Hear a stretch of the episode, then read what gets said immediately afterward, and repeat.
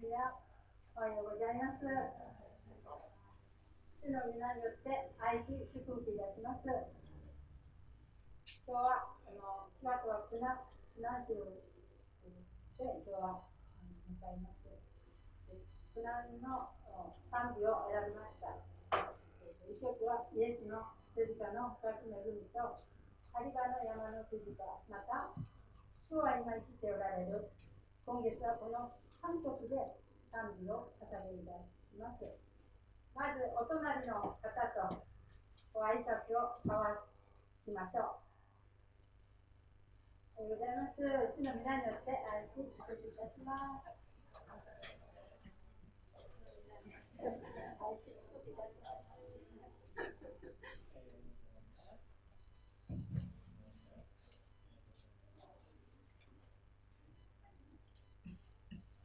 今日は苦難週を迎えました橋を思いながら賛美をしていきましょう。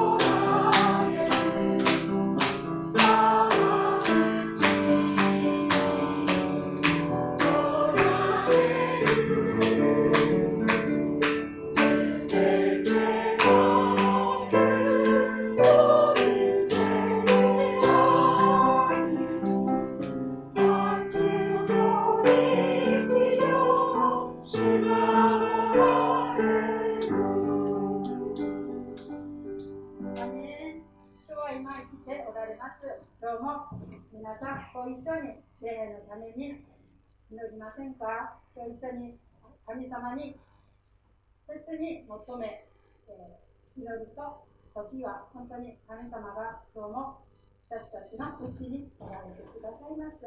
今日も一緒に共に礼拝のためにまた先生のメッセージのためにまたあのウクライナの先祖のためにも皆さん家でも祈ってくださると思うんですけれどもまたこのようにご一緒にまた祈りましょう。今日も本当にメッセージを通して神様の神様にお会い、また聖霊様に満たされますように、この時間、短い期間ですけれども、一緒に祈りましょう。ハレルヤ神様、ありがとうございます。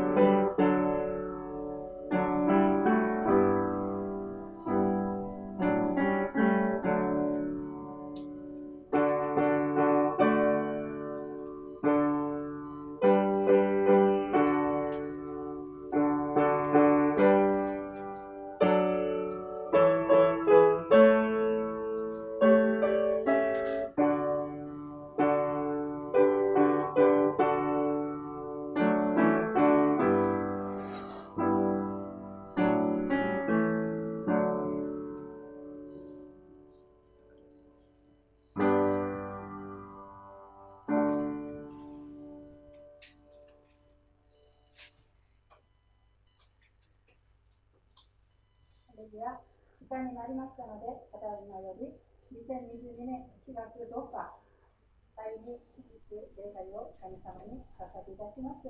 では、心を整えて、戦争のうち、経験な心を持って、主の臨在を待ち望みましょう。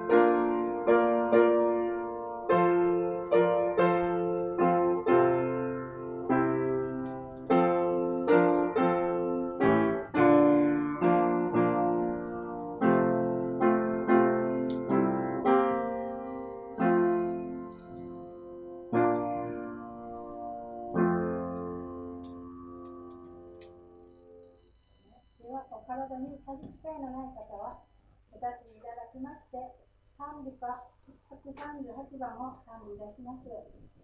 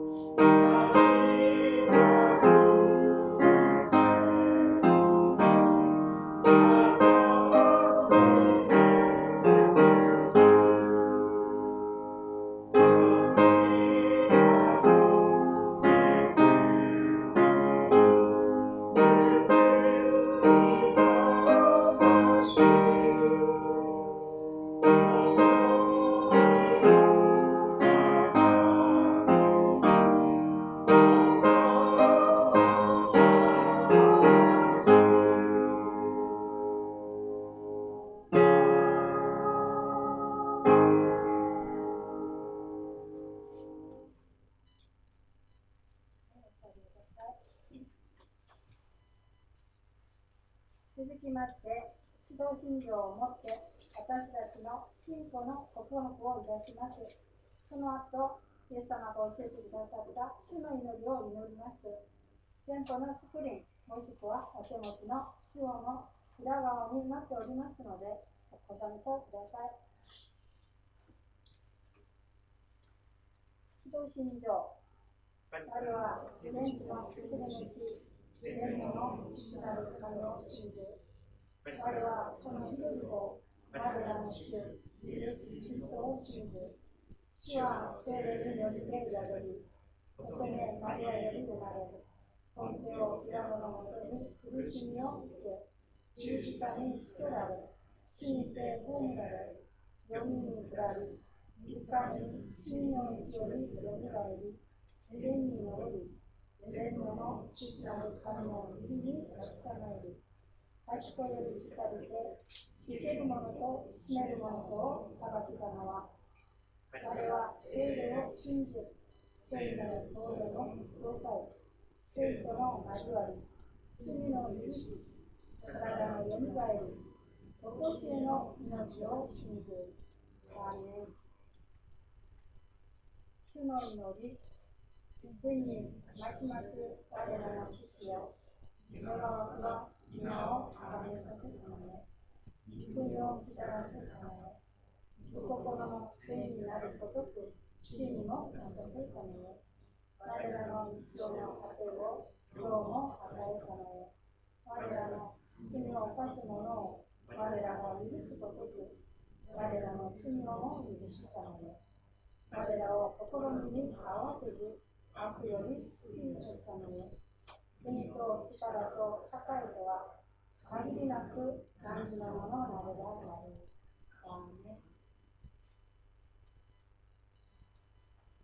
では、司会者が礼拝のためにお祈りをさせていただきます。心を合わせていただければ幸いです。お祈りいたします。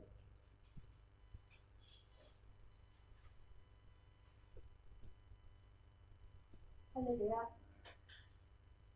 聖子と賛美を受けるふさわし、天の父なる神様。お名前をあがめ、褒めたたえます。過ぎた一週間もさまざまな形で守ってくださり、今日は避難所を迎え、愛する兄弟姉妹と共に礼拝を捧げるように導いてくださり、心から感謝いたします。私たちの罪のために一人をイエス様をこの地に起きてくださった神様、この大きな恵みと祝福、愛を人に心から感謝いたします。私たちの罪のため、十字架に書かれたイエス様の避難を覚えながら、皆様と一緒に心を一つに集まって礼拝を捧げいたします。神様、この時間、イエス様の苦しみに加え、イエス様の痛みを私たちのものとして受け入れることができますように、どうぞ助けに来てください。愛する天の父なる神様、この暗い世でさまざまな戦いの中で苦しんでいる方々を神様慰めてくださり助けてください。弱い私たちですけれどもただ十字架の意潮で私たちの罪の重みを今日も取り除いてくださいますようによろしくお願いします。神様これから神様の御言葉を伝えてくださる野牧牧先生を聖霊に満たしてくださり、力強く用いてくださり、支えてくださり、ますように助けに来てください。御言葉を聞く私たち一人一人の心を大きく開いてくださり、今日の御言葉を通して神様のことがよくわかり、もっと神様に近づけますように助けに来てください。神様、このところに、聖霊様が臨在してくださり、あふれる恵みと祝福で私たちの心を満たしてくださいますように、切にお祈りいたします。すべてを主にお痛めし、尊い私たちの救い主、イエス・キリストのお名前によってお祈りいたします。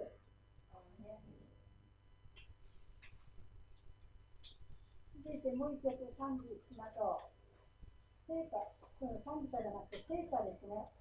追加4学2番を賛美出します。スクリーンに出ておりま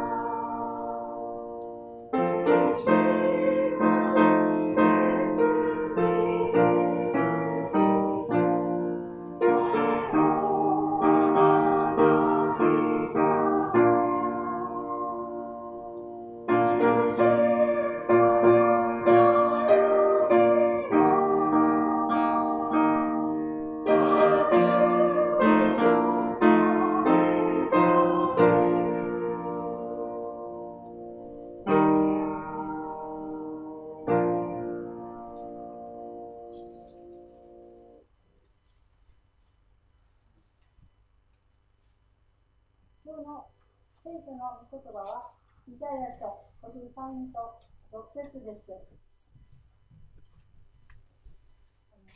千葉の婿姉妹がお休みのため、司会者が朗読いたします。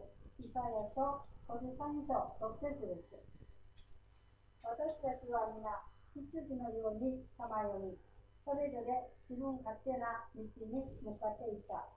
しかし、主は私たちすべてのものの言葉を彼に追わせた。アーメンロマテ先生よりイエス・キリストの難と題して神様の御言葉を伝えてくださいます。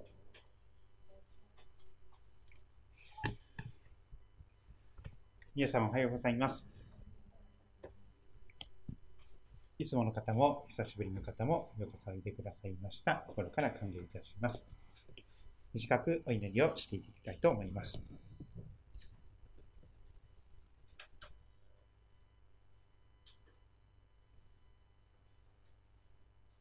憐れみ深い、主イエス・キリストの父なる神様。あなたの罪人を愛してやまないその情熱に心から感謝いたします。罪人を極みまで愛してくださる主よ。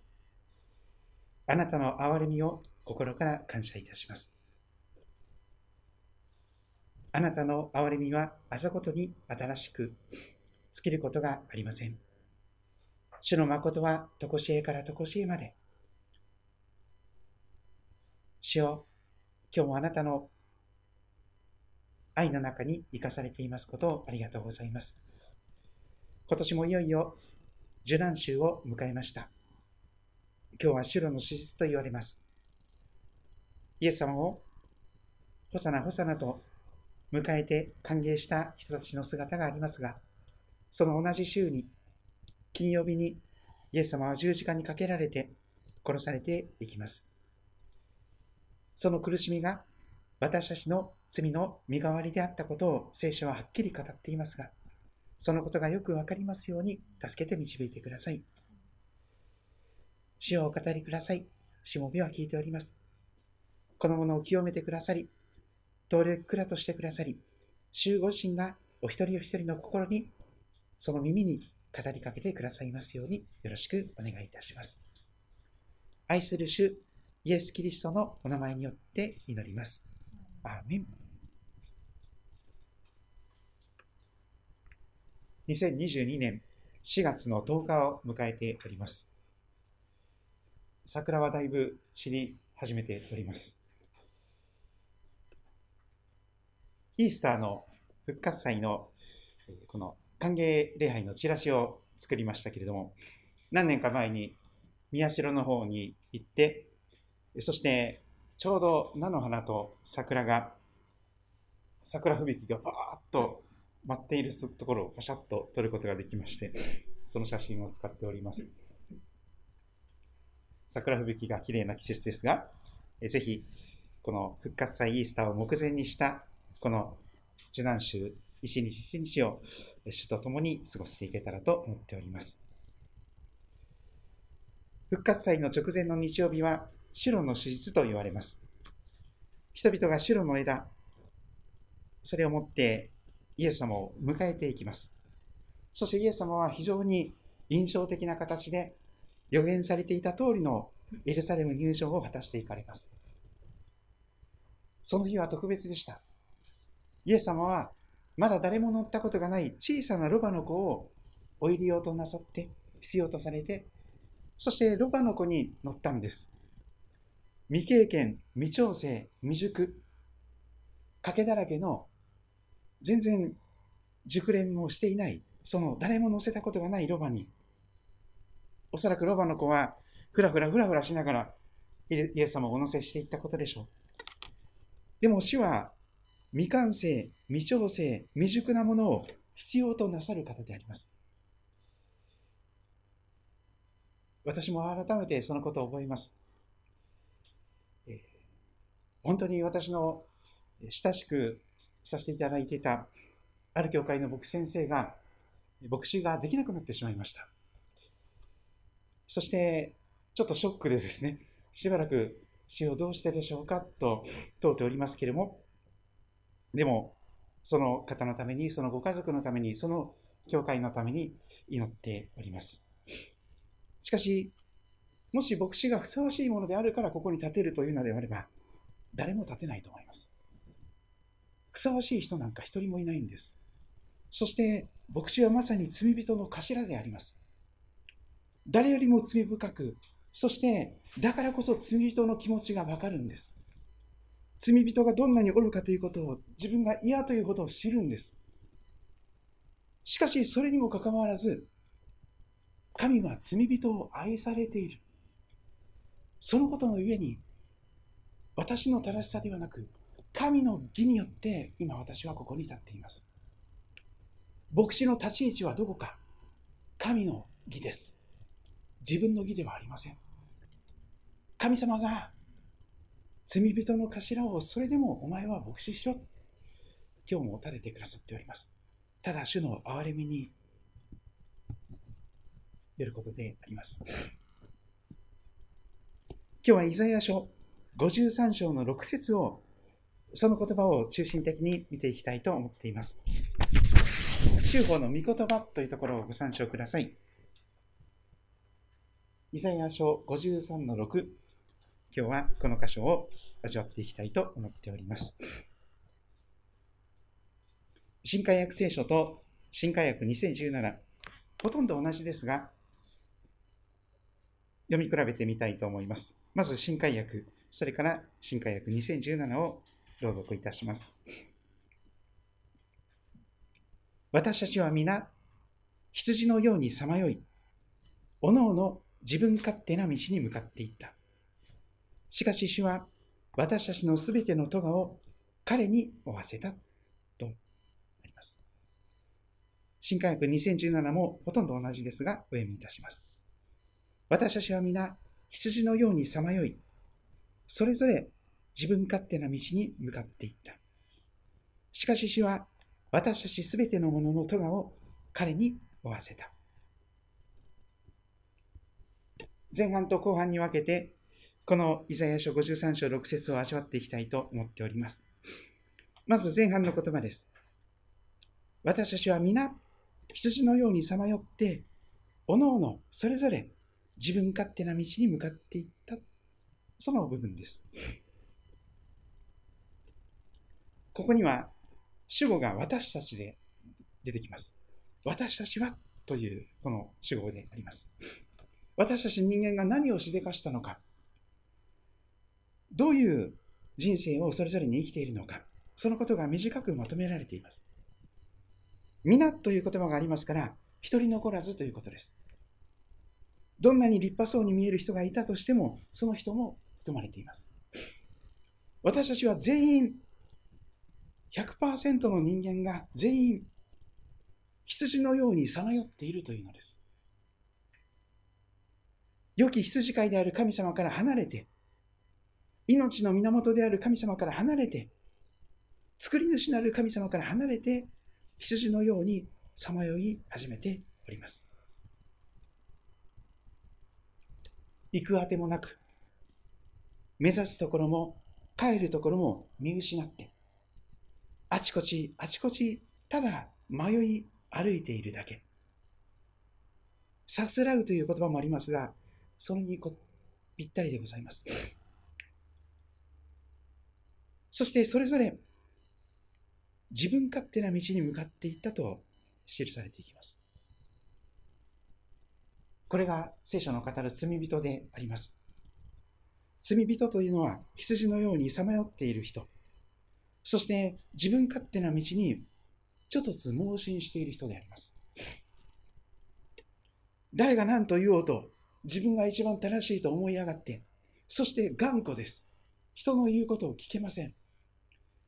ちょっとでも何かこうした方がいいよっていうことを言われたならば、怒り狂って、そしてその人を殺したいと思うほどの思いに駆られるかもしれません。それほどに人間は自分が一番正しくて間違っていないと思い込んでしまっています。頑固です。自分の道が一番正しいと思い込んでいます。これこそが私の正しい道。あの人とは違う。私は立派な正しい道を歩んでいる。私こそが正しい人だ。しかし、それが自分勝手な道であります。あの、高倉健さんに言われたセリフがありますよね。あなたって本当に自分勝手なんだから。それはみんなに当てはまっています。男の人も女の人も、小さな子供も、年老いた年配の方々も、みんな頑固です。みんな頑固です。高知県人は、囲碁層と言います。頑固です。手こでも動かない。でもそれはみんな、全国民がそうでしょう。どこの都道府県にいても、どこの国に住んでいても、みんな頑固です。自分が一番正しいと思って自分勝手な道に向かっております。自分が神様と思っておるのです。自分勝手です。自己中心です。自分さえ良ければそれでいいと考えてしまう。それが罪人であります。そんな自分勝手な罪人にふさわしい報酬とは何でしょうか？よく言われる四文字熟語があります。自業自得とか、身から出たサビとか。あの人はひどい目にあって当然、罰せられて当然だ。それがまさに私たちに当てはまる言葉であります。聖書も語っております。罪の報酬は死ですと。罪の報酬は死なんです。それは永遠の滅び、永遠の苦しみを意味します。しかし、聖書が福音を語っております。私たちがどんなに罪深い、愚かな、頑固な、自分勝手なものであったとしても、しかし主は素晴らしいことをなさるのであります。後半の部分を見ていきましょう。今日の御言葉は、私たちはという言葉から始まり、途中、しかし主はという言葉で、全然別のことが語られていきます。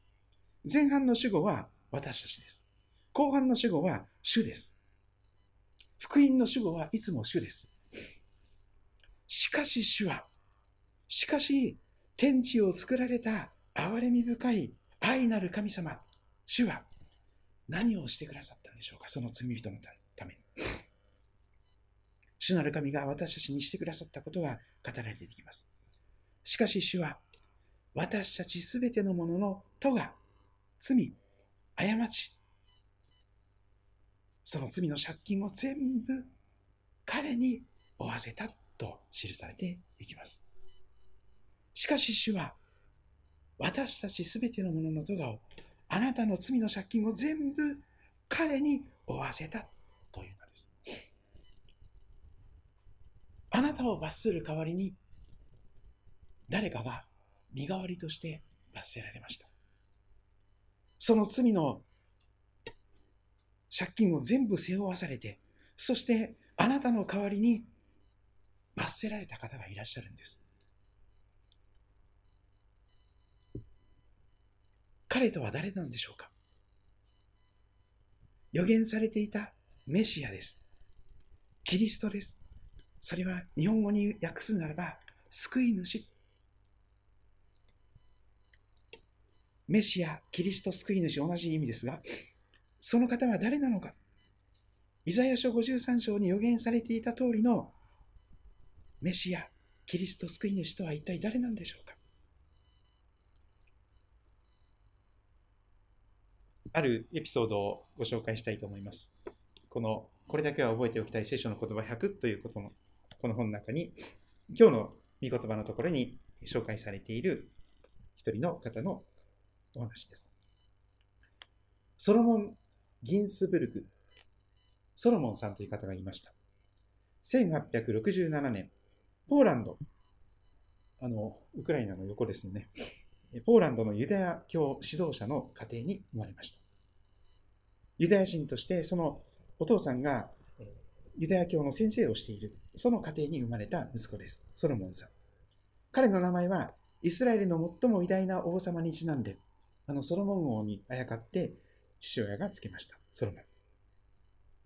父親のギンスブルク氏は、息子が将来、東ヨーロッパのユダヤ人の霊的リーダーになることを思い描いていました。ソロモン君が13歳のある夜、小学校ちょっと過ぎたぐらいですかね、13歳のある夜、家の近くの小さなテントの中で、お父さんと一緒にカリオの祭りのお祝いをしていました。ユダヤ人はいつもいろんなお祭りします。3つぐらいありますが。カリオの祭り、それは出エジプトを記念しています。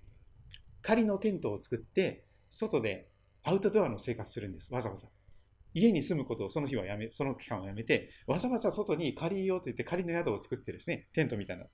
そこから星を眺めながら夜を過ごしたりするわけです。ソロモンはヘブル語の預言書を一冊取り上げ、手当たり次第に巡っていました。すると、イザヤ書53章に目が止まったんです。イザヤ書53章、今日のところですね。そうして読んでいると、興味が湧いてきました。この章の中で、預言者は誰に向かって話しているの？と、お父さんに質問をしてしまった。返事がありません。繰り返し尋ねてみました。しつこいんです。お父さん、この章の中で、彼っていうのは誰のこと？繰り返し繰り返し質問していると、お父さんに頬をパシッて叩かれちゃった。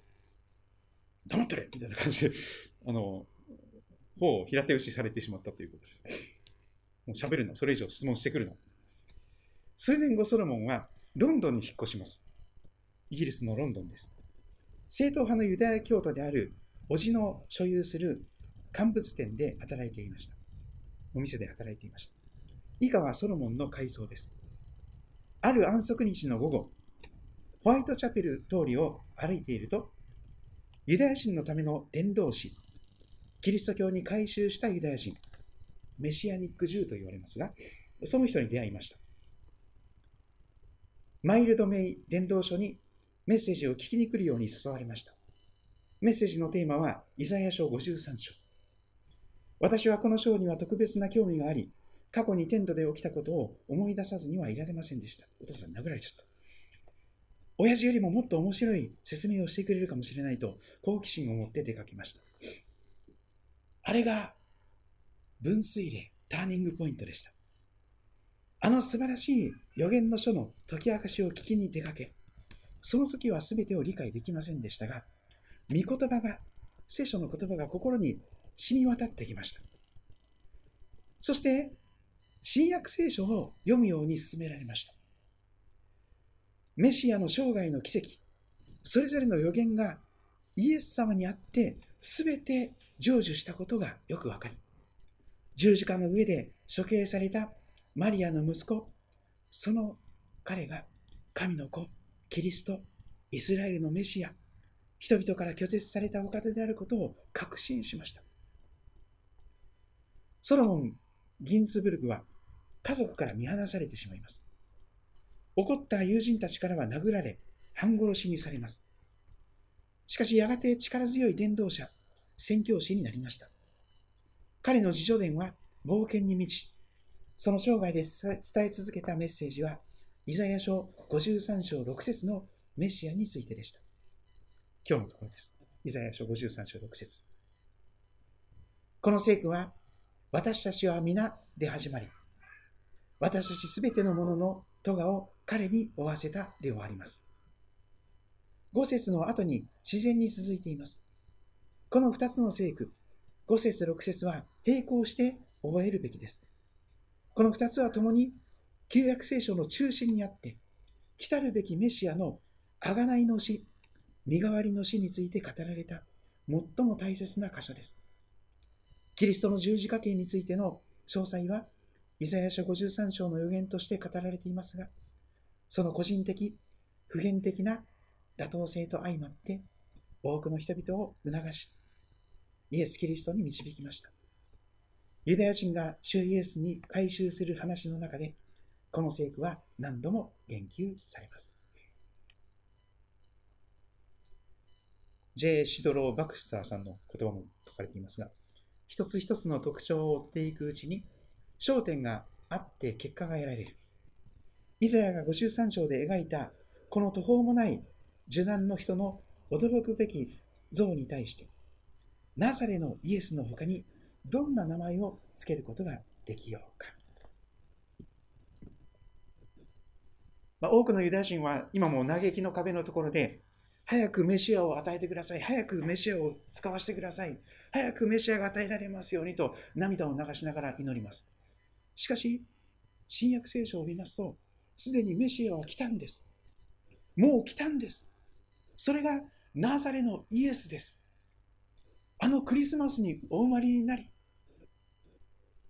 父なる神様の一人子として、一人息子としてお生まれくださった神の御子、イエス様。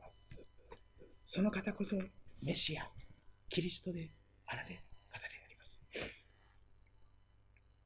日本語にするとイエス、キリストというふうにあのひとまとめにしてしまいますが、それは信仰告白なんです。イエスがキリストであるということを告白している、それがイエス・キリストです。名前と名字ではありません。イエスがキリストであるということを表現してイエス・キリストと表現しています。そうなんです。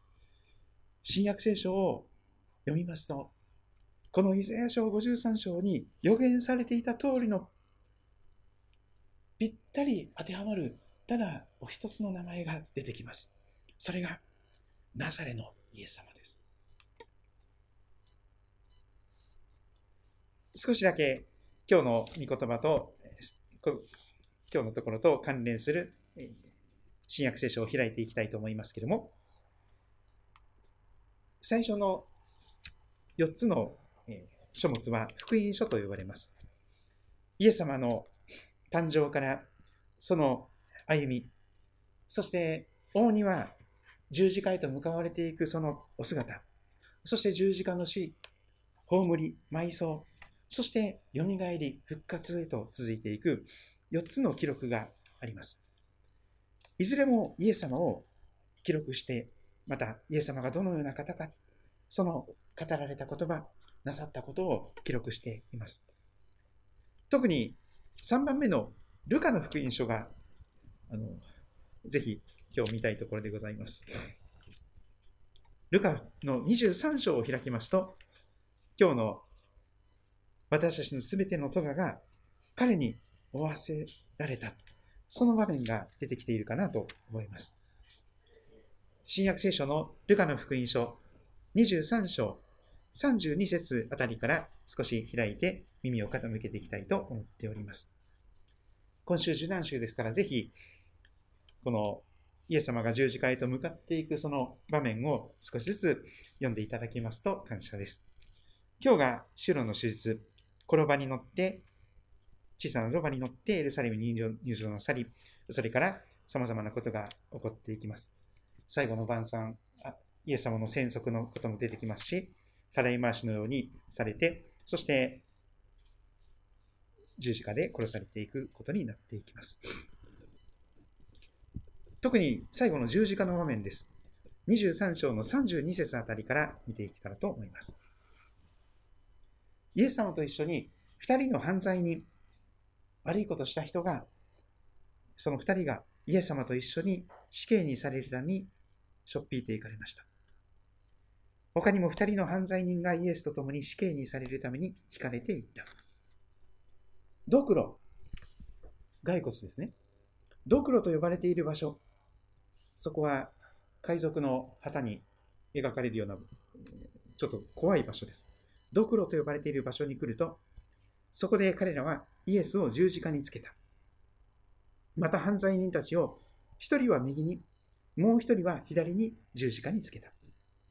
イエス様を真ん中にして、右と左に犯罪人が十字架につけられていきました。3本の十字架が立ったんです。その丘はカルバリの丘、ゴルゴダの丘と言われます。その時、34節イエス様は十字架の苦しみの中で、こんなお祈りをなさいます。34節その時イエスはこう言われた。今自分を十字架につけて殺そうとしている人たち、馬鹿にして、罵っている人たちに対して、こんなお祈りをなさったんです。十字架の苦しみの中で。父よ、天のお父さん、彼らを許してあげてください。父よ、彼らをお許しください。なぜかというと、彼らは自分が何をしているのかが分かっていないんです。何をしているのか分からずにとんでもないひどいことをしていますが、彼らを許してあげてくださいと、そう祈っています。そうです。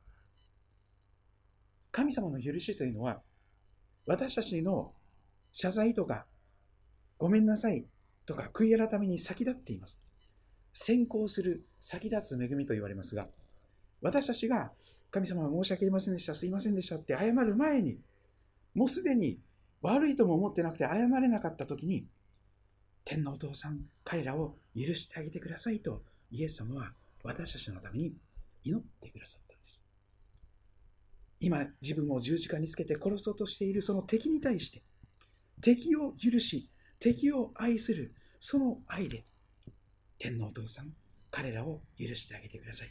私の苦しみに免じて、私が彼らの罰を身代わりに背負って苦しんでますから、この苦しみに免じて、彼らを許してあげてください。と祈ってくださったのでありました。地上で最も偉大な人間であれば、そこまでのことはできなかったと思います。今自分を十字架につけて殺そうとしている人のために許しを祈るなんて。まさに敵の敵を許し、敵を愛する愛であります。やられたらやり返すというような報復ではなくて、憎しみではなくて、あくまでも敵を許して、敵のために身代わりに命を捨てていく。それが十字架であります。この祈りは、あなたに対してもイエス様が祈ってくださった祈りです。父を彼らを、父を誰々をお許しください。誰々は自分が何をしているのか分かっていないのです。そんな風に祈るイエス様のお姿こそ、イザヤが予言した、しかし主は私たちのすべての咎を彼に負わせたというその彼ではないでしょうか。ご自分が何か悪いことをしたわけでない。私たちの悪いことを全部、その罪の借金を身代わりに背負って、私たちの身代わりに罰せられた方であられます。彼らはイエスの衣を分けるためにくじを引いた。民衆は立って眺めていた。議員たちも嘲笑っていった。あれは他人を救った。もし神のキリストで選ばれたものなら自分を救ったらよい。ひどい言葉が続きます。兵士たちも近くに来て、水ぶどう酒を差し出して、お前がキリユダヤ人の王なら自分を救ってみろと言ってイエスをあざけっていきます。イエス様はその水ぶどう酒は飲まれなかったようですが、あずけりの言葉が続きます。イエス様の十字架の上には、これはユダヤ人の王と書いた札がありました。そしてそうこうしている中で、十字架に同じように貼り付けにされていた犯罪人の一人がこんなことを口にします。39節十字架にかけられていた犯罪人の一人はイエスを罵り、イエスに悪いひどい言葉をかけた。お前はキリストではないか。自分と俺たちを救え。と、そんな汚い言葉を吐いていきます。するともう一人が彼をたしなめて言います。お前は神を恐れないのか？お前も同じ刑罰を受けているではないか？俺たちは自分のしたことの報いを、自分のしたことの報いを受けているんだ。当然だ。当たり前だ。だがこの方は、イエス様という方は、悪いことは何もしていない。何も悪いことをなさらなかった。犯罪人でさえ理解していました。イエス様は何も悪いことをなさっていない。そしてその彼は言うんです。42節イエス様、あなたが御国に入られる時には、私を思い出してください。ただそれだけのことを願いました。イエス様、あなたが天の国に、天国に入られる時には、私のことを思い出してね。そんな言葉に応答して、43節でイエス様はこんなすごいことを語られます。イエスは彼に言われます。誠に、アーメン、嘘じゃないよ。今から言うことは真実だからね。誠にアーメン、あなたに言います。あなたは今日、私と共にパラダイス、つまり天国ですね。私と共に今日、あなたはパラダイスにいます。と、イエス様は約束してくださったのであります。改めて救いの条件を考えてみましょう。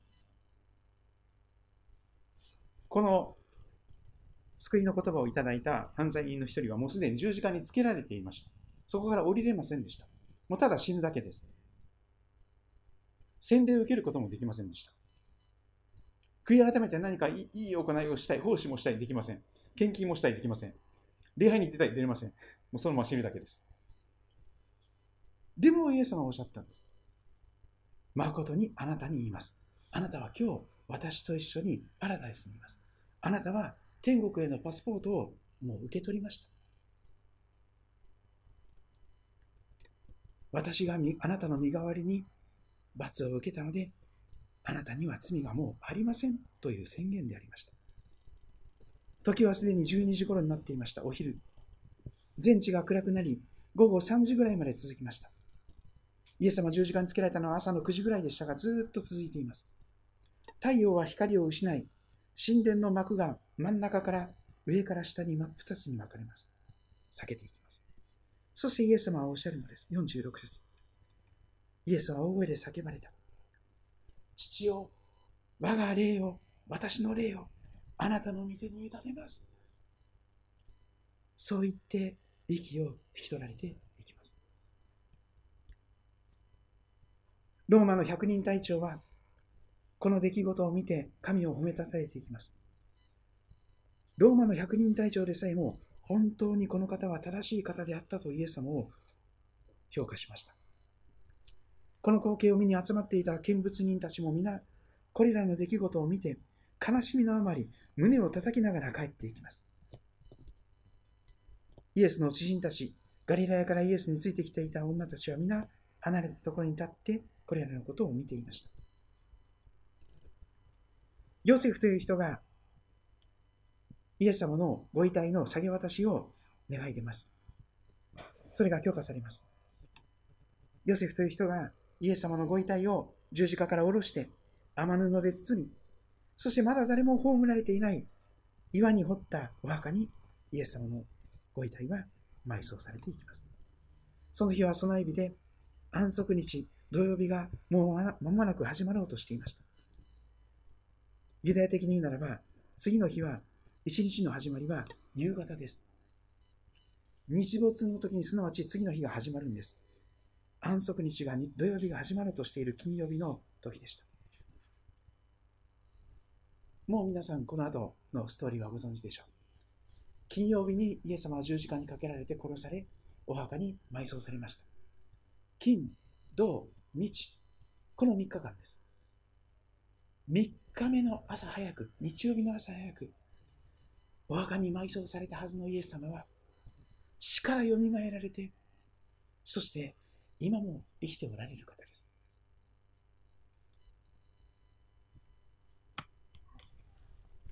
私たちの救いを成し遂げて完成して、信じる者に永遠の命を与えるという約束の中で、罪人が自分で償うこともできないその罪に罪にもかかわらず、それでも天のふるさとに行くことができる、その天国へのパスポートを、イエス様はご自分の命をお捨てになって、そしてその代金を全部支払ってくださったのでありました。もう一度、イザヤ書53章6節の言葉をお読みいたします。私たちは皆、羊のようにさまよい、それぞれ自分勝手な道に向かっていった。しかし、主は、天のお父さんは、私たちすべてのものの咎を、罪を、彼、主イエス・キリストに負わせた。そのように、イザヤはイエス様のことを語っております。それぞれお祈りの時を持っていただけたらと思います。神の前に静まり、そして自分が一体何者であるのか、その罪深さを示していただきましょう。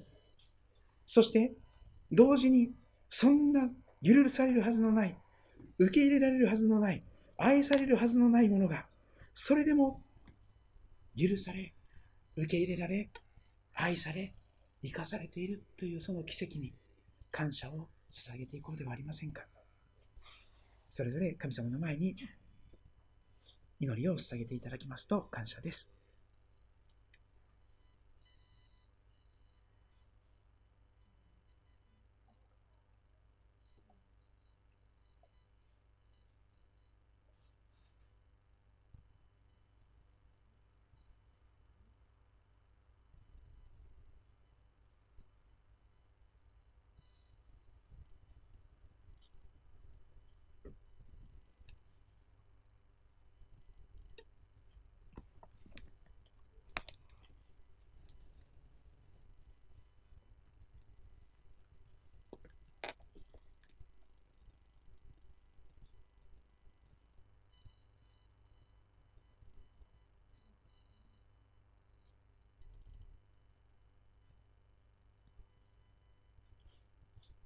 イエス様、私たちは全員、羊のようにさまよって、自分勝手な道に向かっていました。どこまでも自分勝手で、どこまでも傲慢で、どこまでも罪深いものでございました。自分で自分を神にするような、不尊極まりのない神に対する反逆者でありました。神様なんか早く死んでくれ。神様なんか必要ない。と、神様に刃を向け、神様を自分の中から殺してしまうような愚かなものでした。しかし、そんな私たちに対して、主なる神様が何をしてくださったのでしょうか。しかし主は、私たちすべてのものの咎を、罪を、彼に、メシアであるキリストであるナザレのイエス様の上に、すべて負わせていかれました。私たちが罰せられる代わりに、イエス様が私たちの身代わりに罰せられ、打たれ、苦しめられたことを通して、イエス様に向けられたその暴力が、打たれた打ち傷が私たちに平安をもたらし、そして私たちの罪の許し、体のよみがえり、とこしえの命が、その救いが成し遂げられていきました。どうか神様、イエス様をキリストとしていくことができますように。そして、これからのうち、イエス様と共に、この人生の旅を始めていくことができますように。イエス様も今も生きておられて、いつも私たちの人生の旅に伴っていてくださいます。私たちのうちに住んでくださり、そして、喜ぶ私たちと一緒に喜ぶとともに、涙を流す私たち、また痛み苦しみ、もがく私たちと共に歩みを共にしてくださいます。どうかしよう、そのインマネールと言われる世の終わりまでいつも共にいてくださるイエス様から離れることなく、イエス様と共に受難週、そして復活祭へと向かっていくことができますように導いてください。愛する主、イエス様のお名前によってお祈りいたします。アーメン